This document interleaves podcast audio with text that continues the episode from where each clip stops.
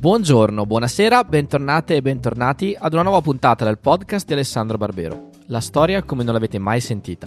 La raccolta indipendente, senza scopo di lucro, delle lezioni e conferenze del professor Barbero. Questa settimana ascoltiamo Alessandro Barbero, ospite della campagna Idonei allo studio del Comitato Spontaneo di Mobilitazione Studentesca di Palermo, registrata nel maggio 2020. Buon ascolto.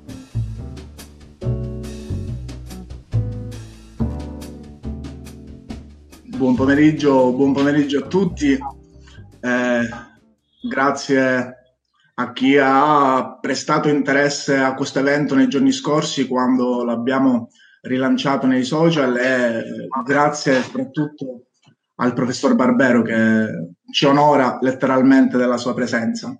Eh, brevemente vorremmo presentarvi eh, chi vi sta parlando e chi vi parlerà.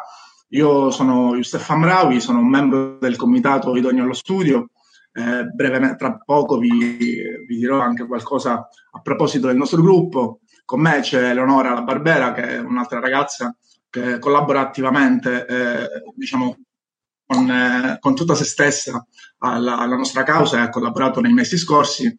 E poi, dulcis in fundo, eh, c'è il professore Barbero che non ha bisogno di presentazioni, eh, professor Barbero, oltre ad essere un docente delle, dell'Università del Piemonte Orientale, è anche uno storico, un saggista, la cui produzione letteraria è molto importante vi invito anche a scoprirla per chi diciamo, non, è, non avesse avuto modo di, di, di, avere tra le mani un, un libro del professor Barbero. Eh, brevemente vi dicevo, volevo eh, raccontarvi qualcosa del nostro gruppo, del nostro comitato. Eh, il nostro gruppo Idoni allo studio nasce in un altro periodo emergenziale, eh, tanto per cambiare, quando nell'ottobre scorso migliaia di studenti siciliani si sono visti non riconosciuto il diritto allo studio, che materialmente consiste in posti letto nelle residenze universitarie e in borse di studio.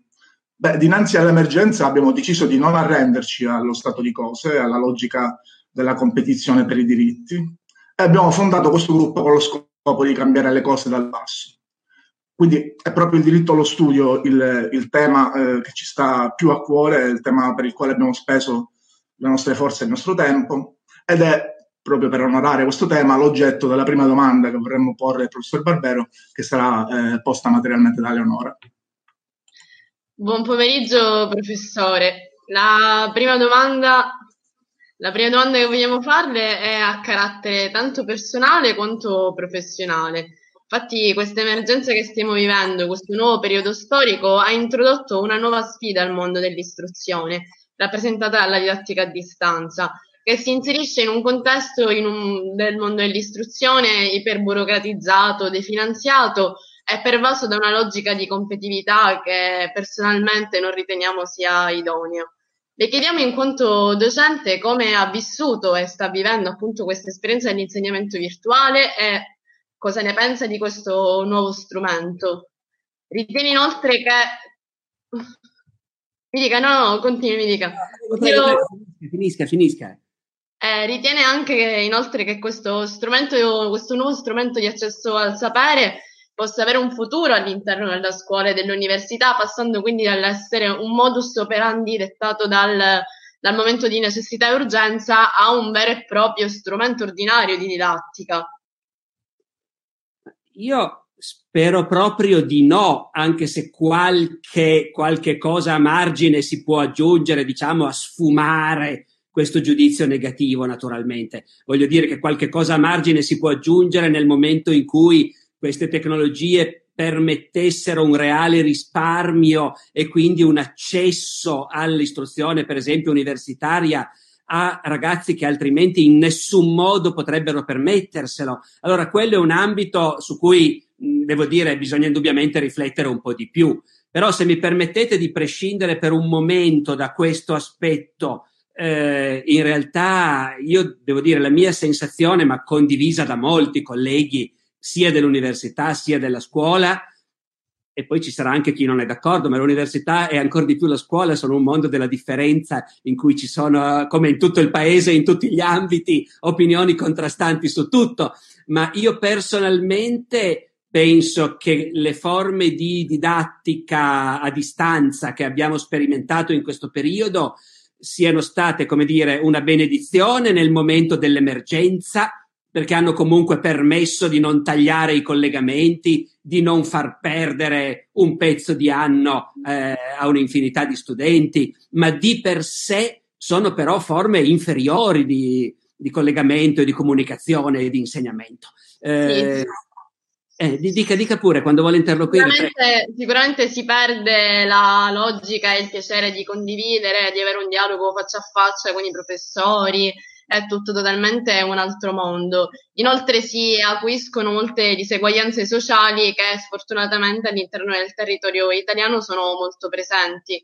Infatti abbiamo visto recentemente un, una statistica Istat, un report di spazi in casa e disponibilità di computer per bambini e ragazzi, nel quale eh, viene evidenziato come una famiglia su tre non ha un computer o un tablet a casa che oramai sono strumenti necessari per continuare a seguire le lezioni. Considerando anche che comunque chi è privo di questi mezzi ovviamente non è colpa, non è una, non è una colpa, però si dovrà confrontare con la logica del merito che non prende in considerazione le reali condizioni dello studente dettate dal contesto socio-economico in cui vive. Magari attraverso la didattica frontale si possono anche migliorare alcune diseguaglianze, nel senso con un confronto con un professore è totalmente diverso rispetto a un computer.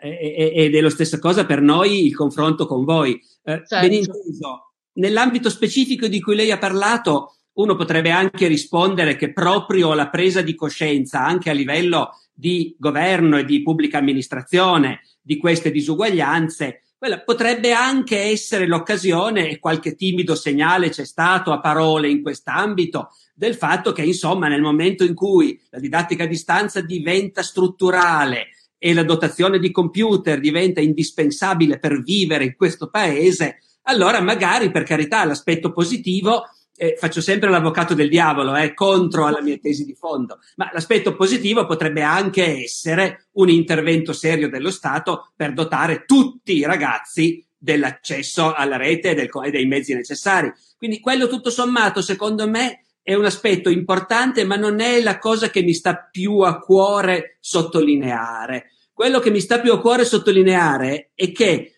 mentre qualcuno imma- che sta fuori dal nostro mondo, soprattutto, si immagina che sia di per sé meraviglioso usare le tecnologie e che quindi si tratti comunque di un passo avanti. Per cui io ho avuto giornalisti che nei primi tempi mi intervistavano dicendo: Ma professore, ma ci è voluta le, l'emergenza del coronavirus per entrare nel ventunesimo secolo? Ecco, allora a questo bisogna rispondere in modo articolato che andare a scuola e andare all'università, come diceva lei Eleonora, è un'esperienza di vita collettiva che ha senso nel momento in cui si entra a far parte di una comunità e di una comunità vera, eh, materiale, fisica, un luogo dove ci si trova davvero, perché insomma è grottesco che fino a ieri tutti quanti si lamentavano del fatto che i nostri ragazzi stanno troppo a casa attaccati al computer e che non conoscono la vita vera perché eh, ecco, conoscono solo la vita virtuale. E adesso all'improvviso invece, meraviglioso, dovete stare attaccati al computer. Ecco, allora, no, eh, la scuola e l'università sono dei luoghi, noi esseri umani siamo degli animali fatti per vivere in branco, e per essere a contatto fisico, funzioniamo bene e possiamo essere felici solo così e questo è quindi una prima cosa che va detta.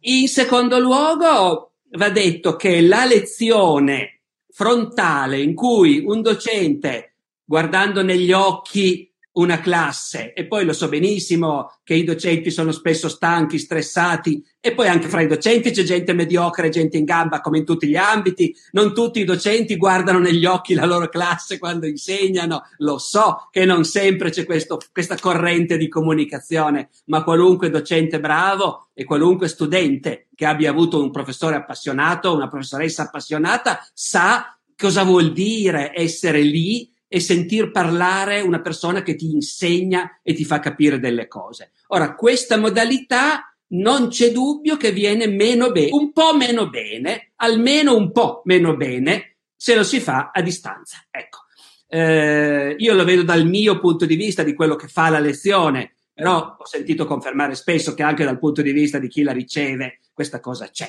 Anche sì, perché sì. devo dire, online ci sono innumerevoli lezioni su tutti gli argomenti del mondo. Ci sono già e fanno benissimo quei docenti che ogni tanto usando la LIM, eh, parlo della scuola, eh, mm. usano delle lezioni già esistenti su un argomento, le fanno vedere in classe e poi se ne discute. Questo va benissimo. Ma fare una lezione apposta in questo modo, per quello che la fa, è una cosa fredda e spiacevole. Ecco, eh, tutte le mie lezioni che ci sono online sono tutte cose, tranne rare eccezioni in cui mi sono stato com- mi sono fatto convincere a fare dei podcast, po- ecco, ma in generale le mie cose che stanno online sono cose che io ho fatto in realtà davanti a 500 persone o a 1000 persone. A quel punto che vengano girate e messe su YouTube a me sta benissimo, ma farla apposta parlando a una macchina anziché parlare a delle persone non è gradevole.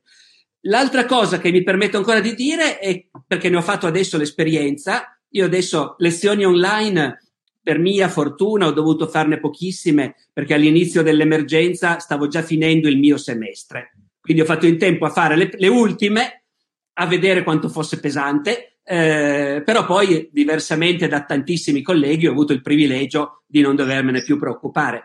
In compenso, ho passato la settimana scorsa eh, e quella precedente ecco, eh, a fare esami e gli esami, che per noi all'università, come sapete, sono un momento cruciale e che sono uno di quei momenti, come dire, in cui il senso della vita eh, batte più velocemente, per cui sono le cose che ci ricordiamo. Tutti ancora 50 anni dopo si ricordano di quell'esame di geografia o di quell'esame di... Ecco, e allora gli esami fatti online sono spiacevolissimi per un insieme di motivi, di cui uno è proprio la difficoltà di nuovo di comunicare.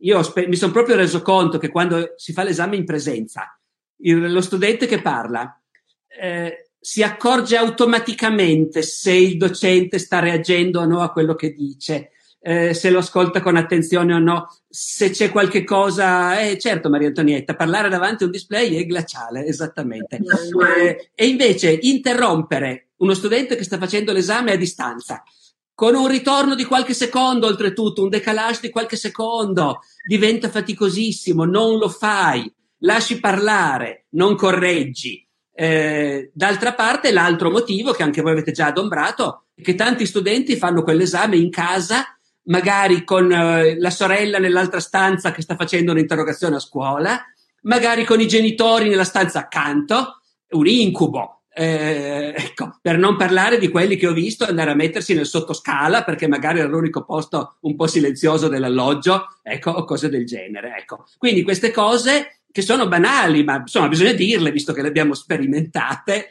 fanno sì che per concludere tutte queste forme di didattica a distanza siano preziose in tempi di emergenza, ma guai a immaginare che dovessero diventare la normalità. Ecco. Condividiamo proprio, così, sì.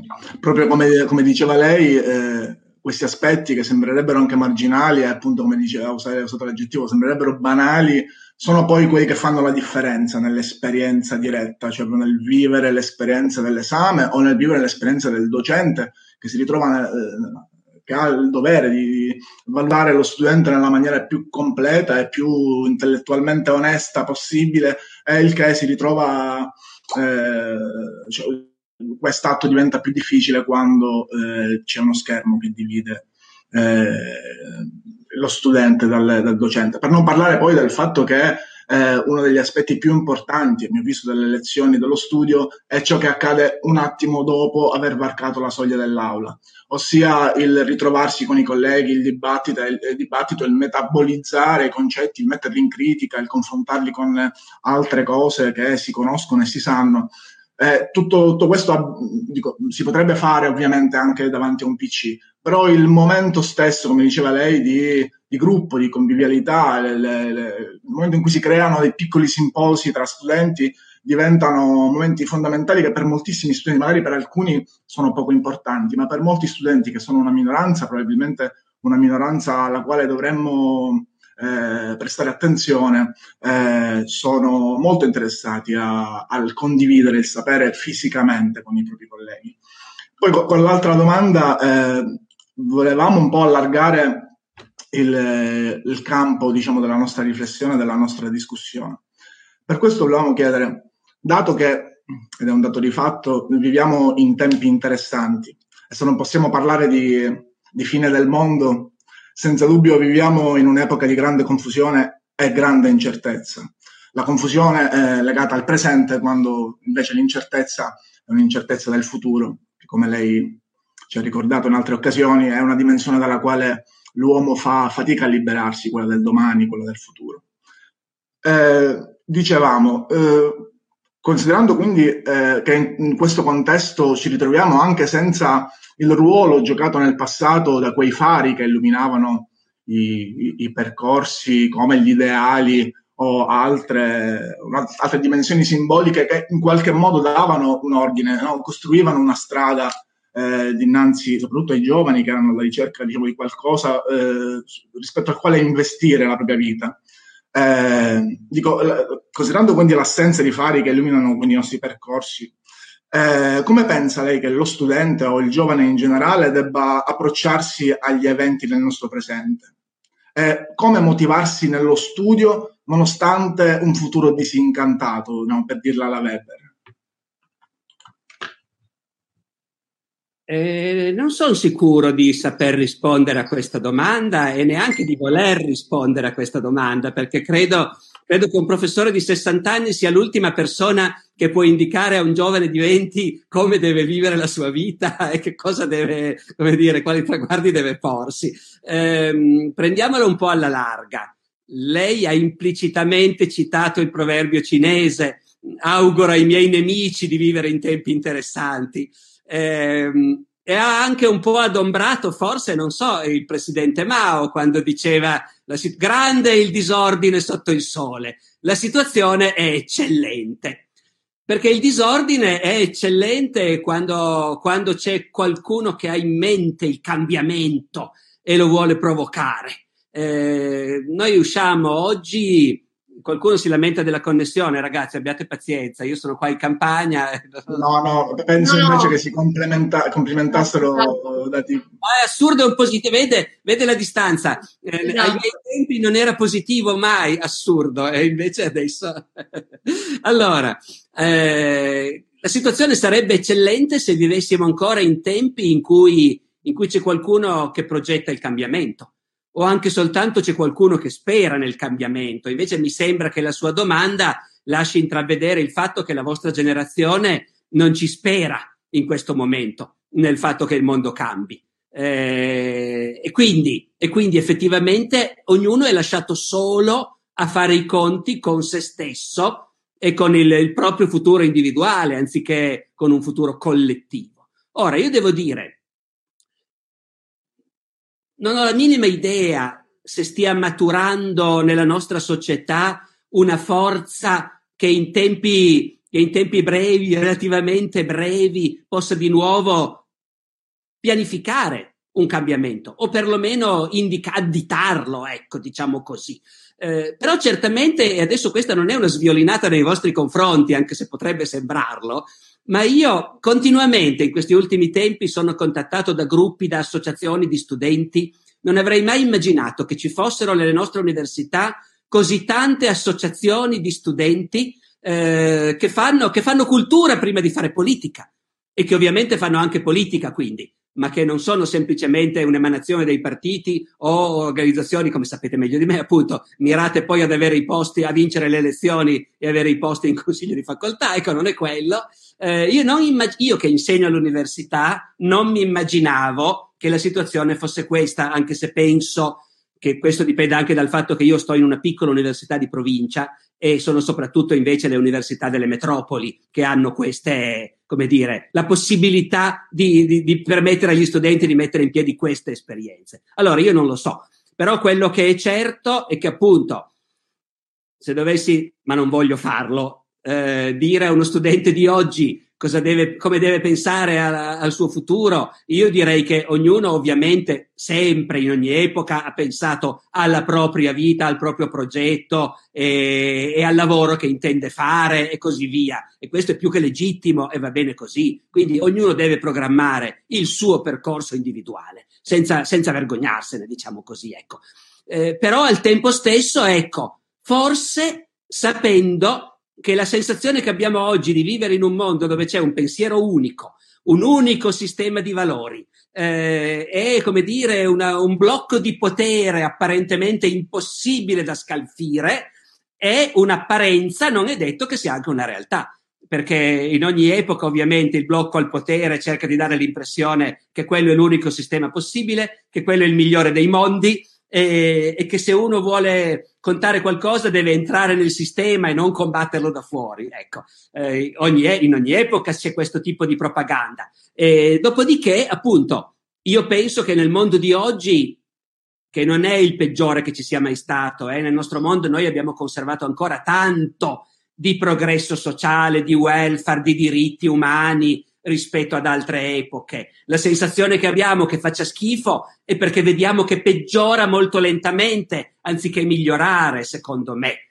Perché preso di per sé il mondo del 2020 non è peggiore del mondo dell'anno 1900, ecco, eh, neanche, no, d'accordo, ecco. Dopodiché, appunto, la cosa pesante è questa cappa di uniformità, di pensiero unico, l'imprenditoria, l'economia. Eh, allora, essere consapevoli che questo pensiero unico non è un dato necessario e che chi lo sa potrebbero anche cambiare le cose, secondo me è quel di più che è bene avere nel momento in cui poi, come tutti, programmiamo la nostra unica vita, che è l'unica che ci è stata data, ecco, per viverla almeno peggio, almeno peggio nel mondo che ci è stato dato, ecco.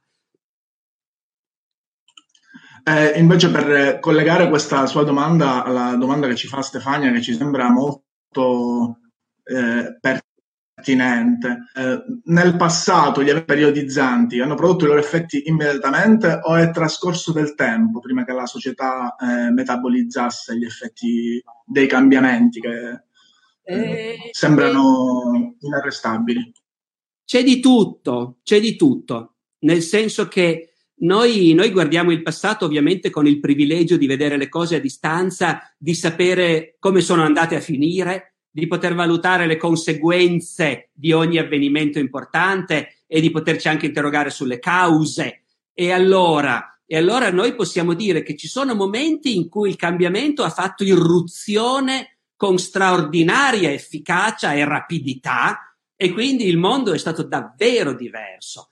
Certo, questi sono per lo più momenti legati, legati a gravissime crisi. Il mondo do, all'indomani della seconda guerra mondiale, eh, con metà dell'Europa in macerie e con decine di milioni di morti alle spalle, però è un mondo che era irriconoscibile anni, rispetto a quello degli anni 30.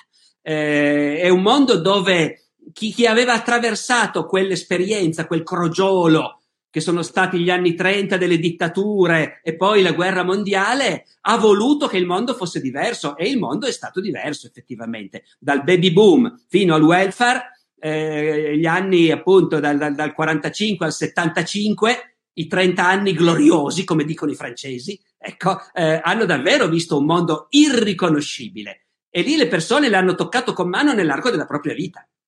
Certo, se penso ai primi operai che cercavano di prendere coscienza nelle fabbriche di Manchester all'inizio dell'Ottocento eh, e che quando guidavano un qualche movimento organizzato finivano caricati dalla cavalleria e, e messi in galera e che nell'arco della loro vita non hanno visto niente come miglioramento e neanche i loro figli Certo, all'epoca dei loro figli, Marx e Engels hanno pubblicato il manifesto del Partito Comunista eh, e sono poi passati, è passata un'altra generazione prima che quel partito cominciasse davvero a, a proporsi in tutti i paesi come una forza che poteva essere un punto di riferimento per i lavoratori. E, insomma, appunto, non c'è nessuna garanzia. Ci sono epoche in cui il cambiamento è velocissimo e le conseguenze si vedono. Eh, la cattiva notizia è che secondo me appunto in genere questo avviene dopo grandi tragedie eh, e, invece, e invece non c'è nessuna garanzia che un cambiamento che magari nell'arco della nostra vita noi vediamo cominciare a delinearsi si manifesti poi davvero.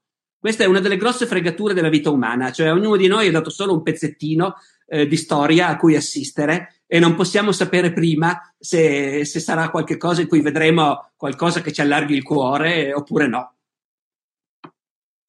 Allora, ah, ah, filosofo in questo modo. Io mi sento parlare e non so più se sono diventato un filosofo o un predicatore, e ciò è terribile. no, vabbè, ma eh, il, nostro, il, nostro, è un dialogo, quindi non, si, non ci aspettiamo di, di, né di eh, pre, predire il futuro né tantomeno di eh, togliere il velo di Maya e mostrare la realtà propria delle cose, ammesso che esista. Eh, dicevamo, eh, lei ha citato i francesi e ha, citato, ha detto anche speriamo di vedere cose che ci allarghino il cuore piuttosto che stringercelo. Eh, a proposito di francesi e a proposito di cose che stringono il cuore, ora non, non dobbiamo fare un collegamento diretto.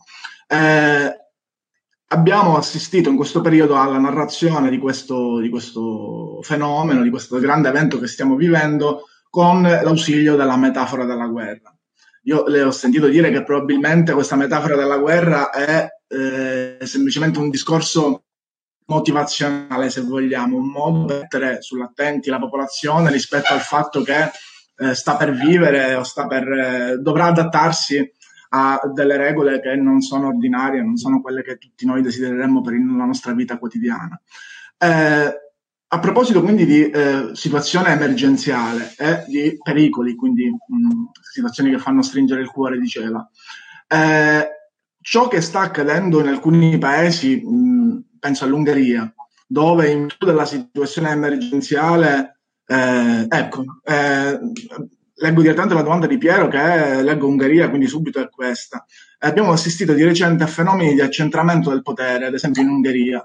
Pensa che in virtù dei precedenti storici dovremmo occuparci. Sappiamo bene che la stessa eh, epopea nazista eh, è nata da un, le, un, lento disinteresse verso l'allargamento della Germania sia in termini geografici che in termini di prerogative, di facoltà.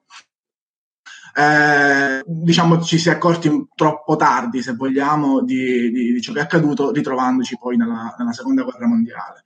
Eh, lei pensa che eh, diciamo, ci siano gli elementi per, potersi, per poter riflettere seriamente su questa cosa e preoccuparsi? Riflettere sì, preoccuparsi secondo me un po' meno, o perlomeno bisogna intenderci sul tipo di preoccupazione che dobbiamo avere. Voglio dire che bisogna stare attenti a non combattere la prossima guerra scambiandola con quella precedente.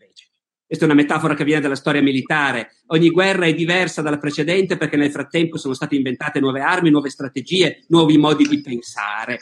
E I generali francesi hanno affrontato la seconda guerra mondiale convinti che sarebbe stato uguale alla prima. Quindi una guerra di trincea, per cui loro erano pronti, trincerati nella linea Maginot. Non si sono resi conto che nel frattempo i tedeschi avevano immaginato un modo di usare i carri armati e gli aerei diverso che ha fatto della seconda guerra mondiale una guerra totalmente diversa dalla prima. Chi si preparava a ricombattere la prima non aveva capito niente. Eh, scusate, ci sono caduto perché la storia militare è uno dei miei hobby, insomma, e delle cose da cui secondo me si impara molto sulla natura umana. Allora, eh, noi secondo me dobbiamo stare attenti quando analizziamo il presente. E, è chiaro che è più facile individuare quei pericoli che assomigliano a quelli che conosciamo già. E quindi se vediamo un governo autoritario e poliziesco, oppure se vediamo dei giovani che marciano in una strada sventolando bandiere e cantando inni nazionalisti, ovviamente in noi scatta automaticamente il riconoscimento e ci diciamo, ecco, vedi, eh, questo assomiglia a quello che c'è stato allora. Io onestamente non credo che nei grandi paesi occidentali oggi si rischi di tornare all'autoritarismo poliziesco o peggio ancora al fascismo. Non lo credo perché? Perché vedo che queste cose si manifestano in qualche misura in paesi che hanno una struttura sociale e soprattutto, abbiate pazienza, tendo ad accalorarmi troppo, e quindi poi mi viene la voce.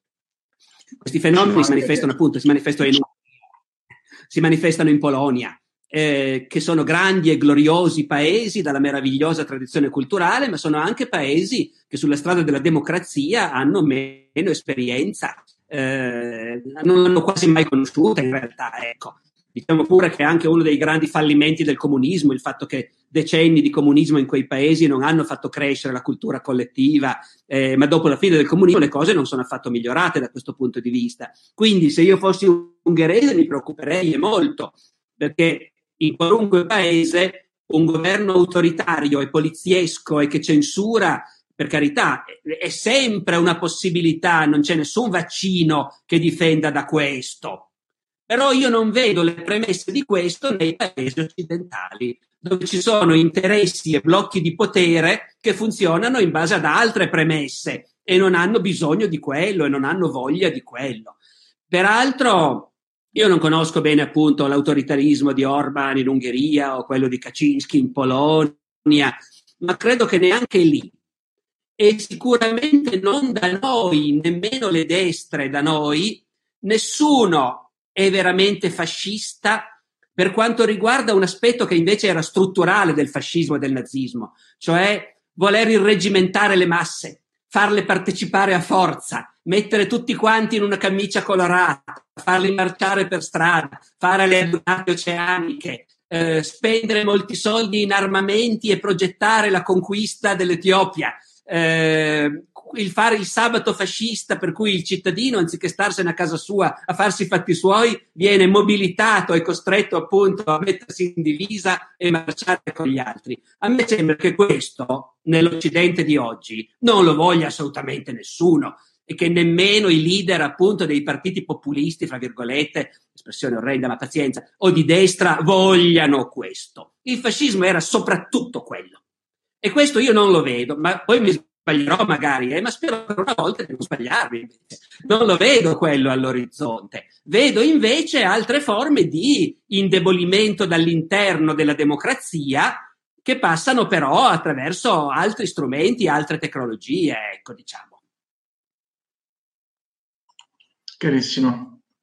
Eh, bene, noi le, ci eravamo promessi di tenerci dentro una mezz'ora, quindi magari le facciamo quest'ultima domanda di Ignazio Grillo. Eh, per, per... ancora. Dai, va bene. Eh, eh, quindi fa- facciamo direttamente la domanda che ci arriva da Ignazio Grillo. Eh, volevamo inoltre chiederle per il prossimo futuro che prospettiva avrà l'Europa? Andrà a sfaldarsi o si costituiranno i tanto anelati Stati Uniti d'Europa? Ora, ovviamente senza eh, volere, volere che lei vesta i panni del profeta. sì, non solo del profeta, ma in realtà io sto rifiutando interviste giornalistiche. Le rifiuto perché non voglio riperderci tempo, voglio farmi i fatti miei, ma il pretesto con cui le rifiuto è spesso di dire io francamente non sono un opinionista e non lo voglio diventare. Poi tutti noi cittadini qualche riflessione la stiamo facendo. Tutti noi cittadini abbiamo visto che l'Europa ci è stata presentata come un futuro necessario e ci è stata presentata come una nuova autorità a cui bisognava per forza obbedire perché sarebbe stato bene per tutti farlo. Semplifico un po', ma insomma la grande narrazione dell'Europa era quella. Eh, di fronte a questa crisi, che è la più grande, al di là della strisciante crisi economica che ci portiamo dietro dal, dal 2008, e che è probabilmente assai più grave in termini storici, però in termini di avvenimenti, come dire, con una data precisa, questa crisi della pandemia è probabilmente il più grave avvenimento storico che si sia verificato, se non nell'arco della mia vita, sicuramente della vostra. E, e in questa occasione l'Europa si è rivelata totalmente inesistente. Zero. Completamente inutile e insignificante. Ogni Stato si è regolato esclusivamente da solo, in concorrenza l'uno con l'altro. Allora, effettivamente l'Europa è chiaro che va ripensata, perché l'Europa è una costruzione eh, da un certo, per chi ci crede, di una debolezza spaventosa. Poi c'è anche chi mi dice, ma sei un ingenuo, cosa credi? Mica è quella l'Europa. Eh, L'Europa è la libera, la, la libera circolazione dei capitali, fondamentalmente. Questa è l'unica cosa che interessa. Di tutto il resto ai poteri non importa niente e va bene però a noi cittadini invece è stato promesso un tipo di governo che fosse capace di mettere fine alle secolari rivalità fra i paesi europei e farli procedere tutti insieme. E questo non c'è, non c'è effettivamente in questo momento. Allora viene da riflettere a chiunque. Viene da riflettere sul fatto che Stati Uniti d'Europa è un meraviglioso slogan coniato, come dire, a imitazione degli Stati Uniti d'America. Eh, peccato che i 50 Stati Uniti d'America parlano tutti la stessa lingua per esempio. Eh, e, e, quando sei lì passi da uno stato all'altro parli sempre la stessa lingua e hai un'unica letteratura, un'unica programmazione televisiva, un'unica canzone, un, no, un, eh, eh, e noi in Europa abbiamo invece, e non è né un bene né un male, forse perfino un bene anzi, ma comunque è un dato di fatto, abbiamo ognuno la sua letteratura lettone eh, piuttosto che estone è la sua lingua fiamminga che non c'entra niente con il portoghese e, e anche questa è una banalità, però, però, bisogna dirla perché a me, che ho fatto anche dei romanzi in vita mia, quindi qualcuno ogni tanto dice Alessandro Barbero, storico e scrittore, e allora ogni tanto mi, qualcuno mi ha chiesto, lei si sente uno scrittore europeo? Dice, perché continuare a sentirsi scrittori italiani o tedeschi? Dovremmo sentirci scrittori europei. Peccato che io scrivo in italiano, però, eh, esisto solo in quanto ho questa mia lingua che mi permette di esprimermi. Ecco.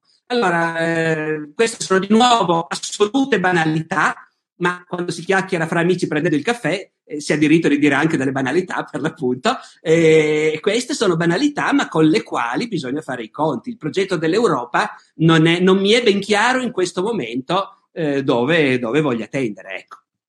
Sì. Eh, eh, dato che l'accento nelle politiche comunitarie, probabilmente dalla, dalla nascita, eh, sono, l'accento è messo su, sugli aspetti economici, per, non è un caso che l'unica cosa che ci unisca davvero sia la moneta e un, dei vincoli di bilancio, già il termine vincolo è un termine soffocante, restrittivo e non, eh, non, non, non genererà sicuramente nessuna visione il termine vincolo.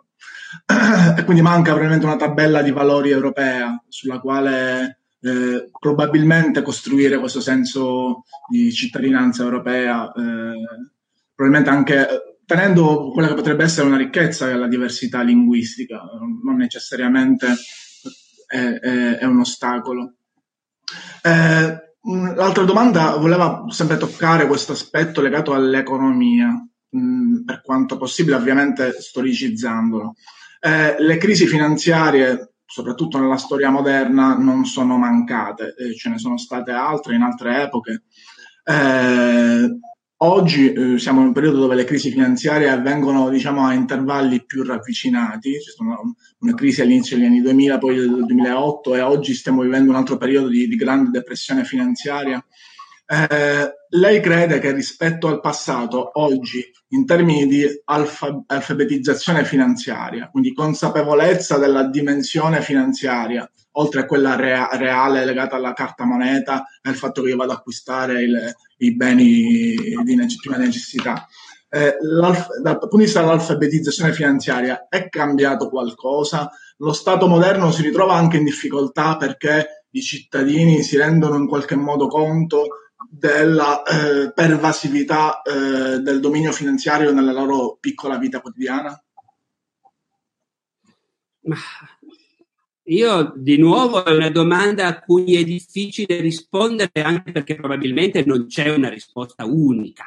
Eh, a margine della domanda, mi viene anche da dire questo, noi tendiamo sempre a pensare per categorie un po' generali, e cioè appunto i cittadini pensano questo o pensano quello, eh, i cittadini sanno questa cosa o non la sanno. E in realtà è un difetto intellettuale nostro, noi fatichiamo a renderci conto dell'immensa variabilità della società. Nella società c'è di tutto e già noi storici, quando parlando del passato, che è già più facile che parlare del presente, mica per niente facciamo gli storici, perché se non altro il passato appunto intanto si è già concluso, grazie a Dio. E poi i modi di conoscerlo sono quelli, possono essere anche molto ampi, le fonti possono essere molte, ma sono finite, mentre invece conoscere il presente, le fonti sono infinite. Eh, ci vuole tutta un'altra strategia per muoversi a conoscere il presente. Nei confronti del passato noi spesso facciamo da quando si è scoperto che la storia della mentalità è importante, allora spesso tendiamo a chiederci, eh, non lo so, appunto, ma marito e moglie nel Medioevo tendenzialmente si amavano oppure consideravano il matrimonio soltanto una combinazione d'affari? E in realtà la risposta è alcuni sì altri no. Bisogna vedere, dipende. La variabilità delle condizioni umane è infinita. Poi a quel punto rimane interessante capire quali sono i comportamenti comunemente considerati giusti, quali sono i comportamenti che riscuotono approvazione sociale e quali comportamenti invece sono più rari o vengono stigmatizzati. Allora, a me sembra che nel presente di oggi, in teoria, forse si dice ogni cittadino dovrebbe conoscere come funziona la finanza, cosa fanno le banche dei suoi soldi, ma in realtà si sa benissimo che nessuno ne sa niente, tranne chi davvero se ne interessa. Però a me sembra che per usare un'espressione che non si usa più tanto, l'uomo della strada, si diceva una volta, eh, mi sembra che l'uomo della strada nove volte su dieci non ha la minima idea di questi meccanismi. E poi c'è l'uomo della biblioteca eh, che sa in teoria che questi meccanismi ci sono, ma in realtà non ne sa nulla, perché nemmeno io ho la minima idea di, di, come, di cosa succede ai miei soldi sul conto corrente, sinceramente. Ecco. Quindi lì veramente abbiamo un livello di potere dove voi eravate interessati a questo tema, il sapere e potere, le prime volte che ci siamo parlati, no? E, e lì davvero la finanza e la gestione del denaro è un ambito in cui il sapere è aperto a tutti, ma è talmente complesso che pochissimi invece in realtà eh, si prendono la briga di accedere a questo sapere. E questo evidentemente dà invece ai pochi un potere gigantesco. Ecco, non so se ho risposto alla domanda, ma diciamo sono le cose che mi vengono in mente sulla base di quello che avete messo sul piatto. Ecco.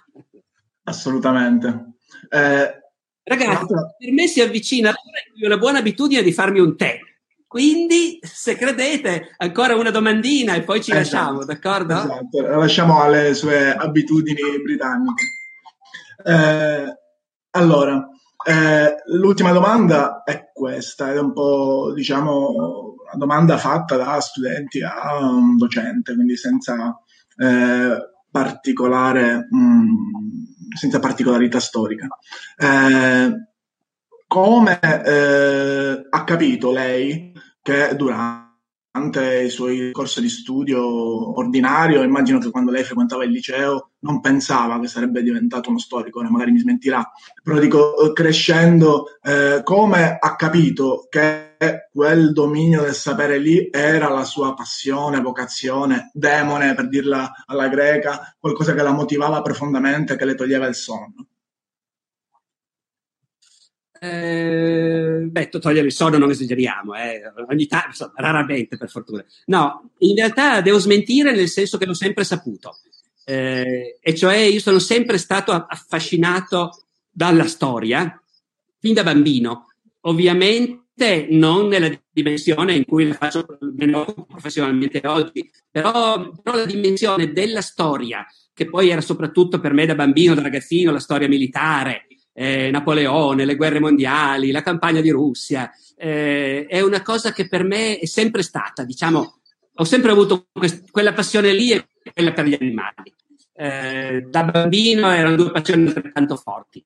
Poi adesso, per quanto riguarda gli animali, mi limito a fare un po' di birdwatching e, e a mettere qualche videotrappola per vedere i caprioli che mi passano in giardino in campagna per il resto, per il resto mi sono occupato di storia. Però lì sono le casualità, non lo so neanche se sono le casualità, però indubbiamente io so che io ho imparato a leggere eh, e in casa c'era una rivista che si chiamava Storia Illustrata, che era questa rivista da edicola, come può essere oggi Archeo o Medioevo, quelle riviste lì, no? Ecco.